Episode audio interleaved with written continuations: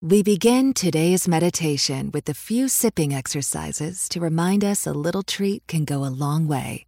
So pick up your McCafe iced coffees, close your eyes, and deep sip in. And deep satisfaction out. Ah. Take a treat retreat at McDonald's. Right now, get a McCafe iced coffee in any size and any flavor for just 99 cents until 11 a.m. Price of participation may vary. I can hardly believe it, but this is the 50th episode of The Breakdown. And we toyed with having a special guest or changing up the format, maybe doing some live music. But the truth is, what I'm about to unpack and explain for you is really the most important thing going on in the world right now but you wouldn't know that from the news. A revolution is fully underway in Sudan. And to squash it, the military and their contracted vigilantes are slaughtering nonviolent protesters by the hundreds, and they need our support. Today, I'm going to explain the revolution, the politics, where it stands today, and I'm going to give us a few action steps. Because we're not just here to change the news, we're here to change the world. Let's dig in. This is Shaun King, and you are listening to The, the, the Breakdown. The, the, the, the, the Breakdown. The, the, the, the Breakdown.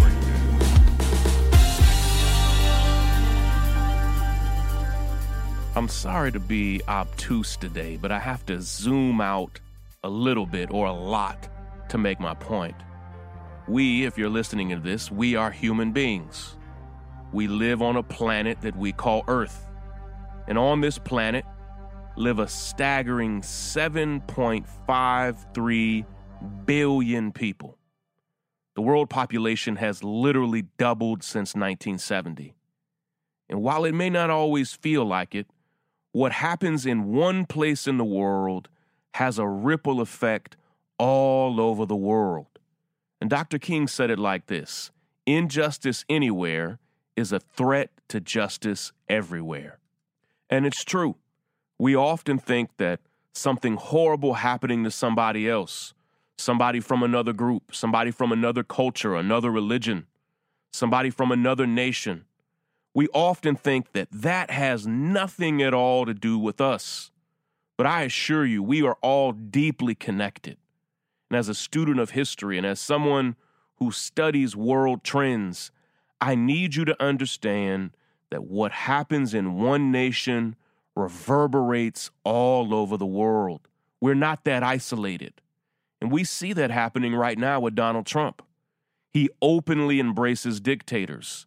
He praises them. He welcomes them. He sends them gifts. He brags about them.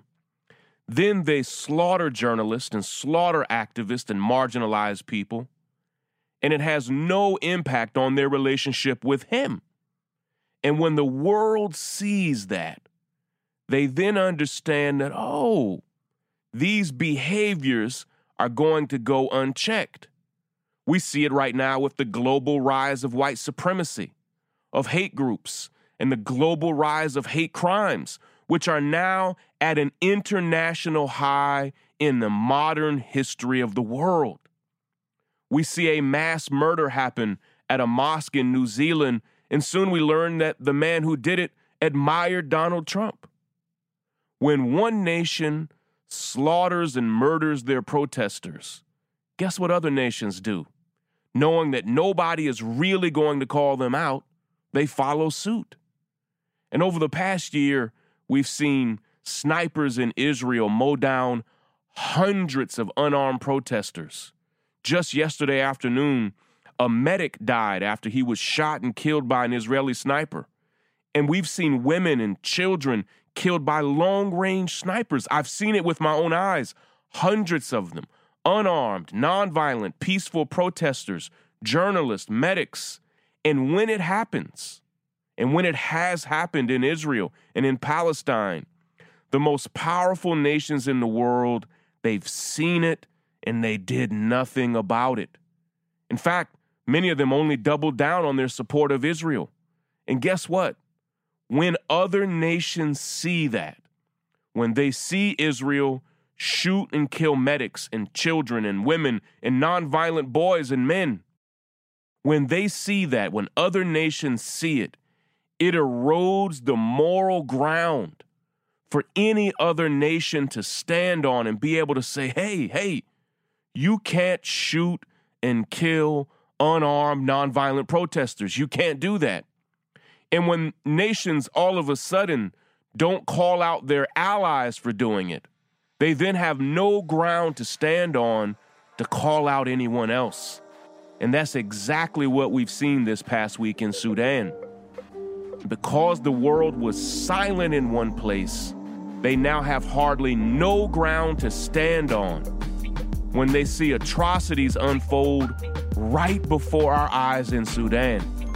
And I need just a few minutes to break it down for you. It's the breakdown, the breakdown, the breakdown, the breakdown, the breakdown, break it down now. Ha!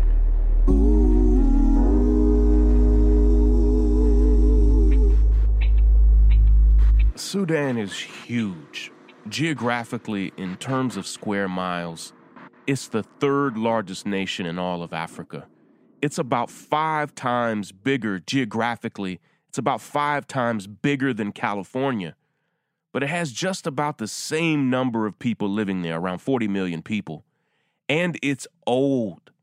Sudan has con- been continuously populated and has had government representation for at least 5,000 years. Just think about that for a moment.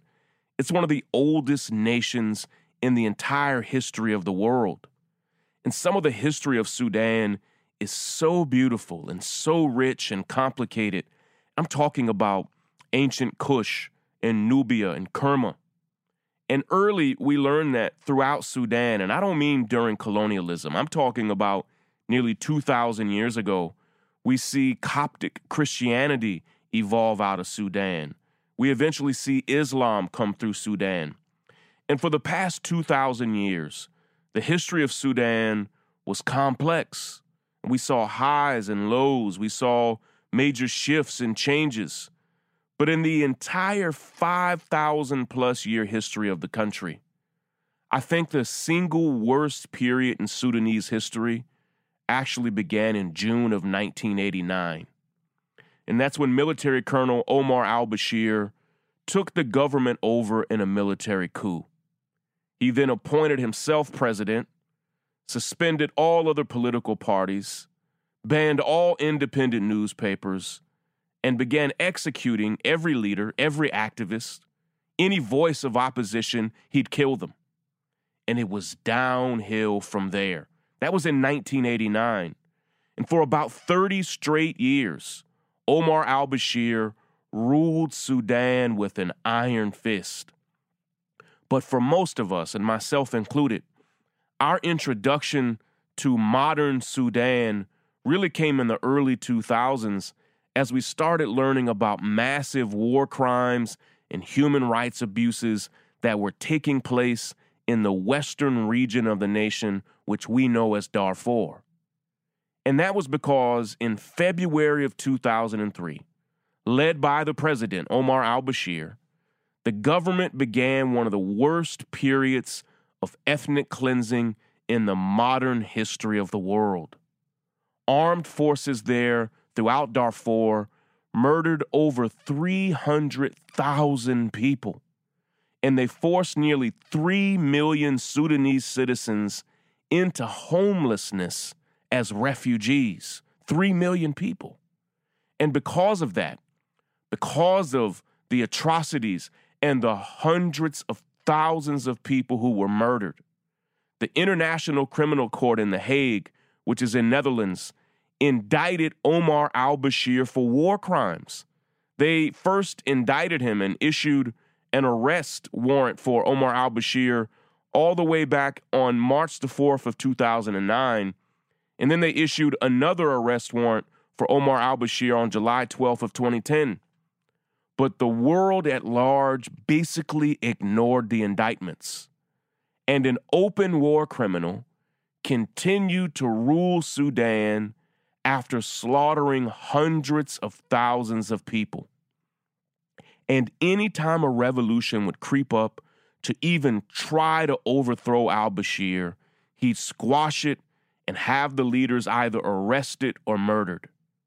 That was until this year, when young people, particularly young women, all over the country rose up first to just demand a fair economy, to demand fair housing and fair education. And eventually, those demands grew to call for Omar al Bashir to step down. The protest began in December of 2018, but this year in 2019, they grew and grew and grew until hundreds of thousands of people joined in, and it really brought the entire nation to its knees. Then, on April the 11th, this past April the 11th, the Sudanese military bowed to the will of the people and removed President Omar al Bashir from office. And it was a powerful moment. But I've seen that moment happen all over the world many times throughout history. I'm talking about when the people rise up and an organic, organized movement overthrows their corrupt government. For every 100 times that that happens, what happens next goes wrong 99 of them. The people rise up, they overthrow the government, and they were right. Listen, don't get me wrong, they were right to do so. But 99 times out of 100, the military then takes over and refuses to allow free and fair elections. The military takes over and then refuses to allow democracy. They refuse to allow civilian rule. And when the people rise up again, the military, and I have seen this hundreds of times in modern history and throughout the history of the world, the people overthrow the government the military takes control, and when the people try to rise up again, the military then begins doing to the people the same thing that the previous dictator did to the people. And that's exactly what's happening right now in Sudan. And tens of thousands of businesses shut down over the past 10 days in protest. Listen, I, I can't say to you with words how powerful of a moment, how beautiful of a moment it was for tens of thousands of businesses all over the country to just say, as long as the military is running this place, we're not going to operate our business. And it was a beautiful thing. And hundreds of thousands of people stood with them. Banks shut down, restaurants and businesses shut down. And it was one of the most beautiful acts of civil disobedience that I've seen in years. It was masterful. And it brought the entire nation to a standstill. And the military responded. And we have to understand that when the military responds to civil disobedience, we have to respond that these military leaders were the very military leaders who did the bidding of Omar al Bashir when he was indicted for war crimes himself. Many of these military leaders, they are war criminals. So on this past June the 3rd, as businesses were shut down all over the country, in the city of Khartoum, a massacre took place against the protesters. And at least 118 peaceful protesters were murdered, shot, and bludgeoned to death. And at least 100 different women were sexually assaulted, businesses were burned down and ransacked, and the military proved that they were no different than the leader that they claimed to be replacing. And I want to play for you a recent news clip from CNN International on what happened so that you can kind of get some sound and color to what took place. It's actually a good report and they're hard to come by. Let me play that clip for you now. Shops shuttered, normally busy streets deserted. Pro democracy protesters have launched a nationwide campaign of civil disobedience. After the paramilitary Rapid Support Forces led an attack on a long running sit in outside defense headquarters. In the chaos that followed, they killed more than 100 people, according to the Central Committee of Sudan doctors, in the bloodiest day yet since the Sudanese uprising began in December of last year. The Rapid Support Forces were previously known as the Janjaweed, irregulars used by the Sudanese regime to crush a rebellion in the western province of Darfur. The International Criminal Court and the U.S. government hold the Janjaweed responsible for committing genocide in Darfur. The opposition, led by the Sudanese Professionals Association, is demanding the military hand power to civilians immediately and is calling for an independent investigation into last week's killings. Men in uniform, however, are shrugging off the demands. Addressing his troops last week, Rapid Support Force Commander Mohammed Hamdan Daglo known simply as Hemedti, sent a stern warning to protesters. We will not permit chaos, he said. Code words in the Arab world for no power to the people. Sarah Abdel Jalil, uh, based in the UK, is a member of the Sudanese Professionals Association. She stresses the uprising has repercussions well beyond Sudan's borders. The success of this um, revolution is a threat to a lot of regimes in the region. It is about justice. It's not just about the people of Sudan. And in a region where autocrats hold sway, this revolution matters. Ben Wedeman, CNN, London. We are told that yesterday the protesters, for the first time, called off their strikes so that they could continue to negotiate with the military. And the protesters are calling for at least three things. They're calling first for an immediate democratic government led by civilians and not the military. They want a democratic, civilian led government from top to bottom, and I agree with that. The second thing that they're calling for, and it's necessary, they're calling for an open international investigation into the new war crimes committed against protesters this year. And lastly, they're calling for something very essential.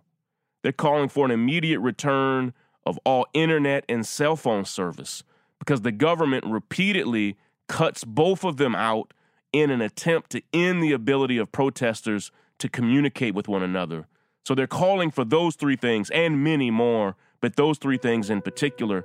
And I support all three of them. And today, I want to end our 50th episode with some action steps showing our solidarity with the Sudanese people. Let's take some action. Action, action, action. Steps, take action, action, action, steps. Today, I actually have several action steps for you. Some of them are homework, because I really want you to stay informed, but we also need to begin showing the world how much we care about the freedom and safety and human rights and dignity and civil rights of Sudanese people. Now, the first action step is simple. I need you, and, and listen, I don't want you to overlook this. I need you to make an emotional and intellectual commitment to care about this issue. That's where it all begins. I'm asking you to make a decision in your mind and in your heart that you will track with this, you will care for it, you will check on it. And listen, I understand that we all have a limited reservoir for how much we can follow and how many issues we can deeply care about, but I'm asking this to be put on your list and in your heart, all right? Now, the second thing that I want you to do is to begin seeking out for yourself good information. We'll share some of them on uh, the Breakdown social media account. But I want you to Google search the latest news stories. We'll tweet many of them. If you follow the Breakdown at the Breakdown on Twitter, we're also going to share some list of who you should follow on Twitter and who you can trust. So please go to Twitter and follow at the Breakdown, and we'll share them from the Breakdowns account. I'll also share them on my social media accounts, but I tweet a lot and things could get lost there. So I really want you to go follow at the Breakdown on Twitter and we'll share many of the leaders, authors, writers, journalists, and stories that we want you to read so you can deepen your understanding and knowledge of this and then follow it for yourself, okay? I love to be able to inform you, but I also want you to take this on and stay informed in your own right. And lastly, our final action step it sounds simple, but trust me, it matters. We want you to post on all of your social media channels whichever ones you're on, if it's Instagram or Facebook or Twitter or Snapchat or wherever it may be, we want you to post on social media about Sudan and the uprising. You can use the hashtag Sudan Uprising. And we want you to post about the human rights abuses, the war crimes. We want you to share your favorite articles. We want you to post this all over social media. If you find powerful images or graphics, we want you to share them. Because here's the thing the world needs to understand that an essential fight for freedom is going on right now. And whenever you hear this podcast, if it's the day it comes out or if it's a week later, we want you to take this action step and post about the Sudan. And when you do, also use the breakdown uh, use the breakdowns hashtag if you can. Use the hashtag the breakdown. That way we'll be able to see your post and share your post and amplify them. The world needs to know that we are watching. Of course, we'd love it if you shared links to this podcast inform people of how it helped you understand the issue better because right now, awareness means everything.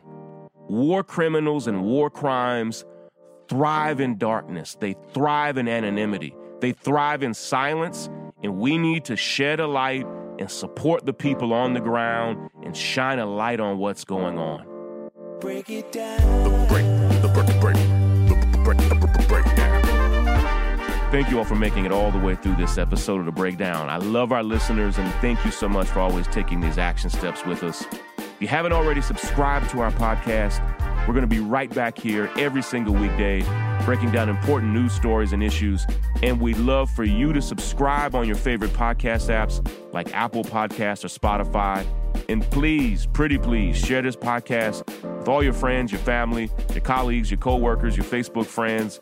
Share this podcast with everybody you know because our next big goal is to get to 100,000 subscribers, and we're not going to get there without you. Of course, thank you to the nearly 30,000 founding members of the North Star whose generosity even makes this possible. We love and appreciate each of you so very much. And if you love this podcast and you want to support our work, or you want to see the show notes and transcripts for each episode, we'd love it if you'd consider becoming a founding member. And you can do that right now at thenorthstar.com. There we not only have our podcast, but hundreds and hundreds of original articles and stories and commentaries from some of the leading scholars and thinkers and journalists in the world. Lastly, a shout out to our associate producer, Lissandra, one of our editors, Richard, and our podcasting director and senior producer, Willis, for their hard work on this and every episode. Take care, everybody.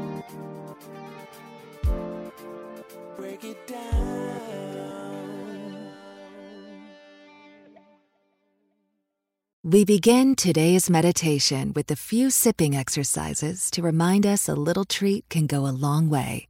So pick up your McCafe iced coffees, close your eyes, and deep sip in. And deep satisfaction out. Ah. Take a treat retreat at McDonald's. Right now, get a McCafe iced coffee in any size and any flavor for just 99 cents until 11 a.m. Price of participation may vary.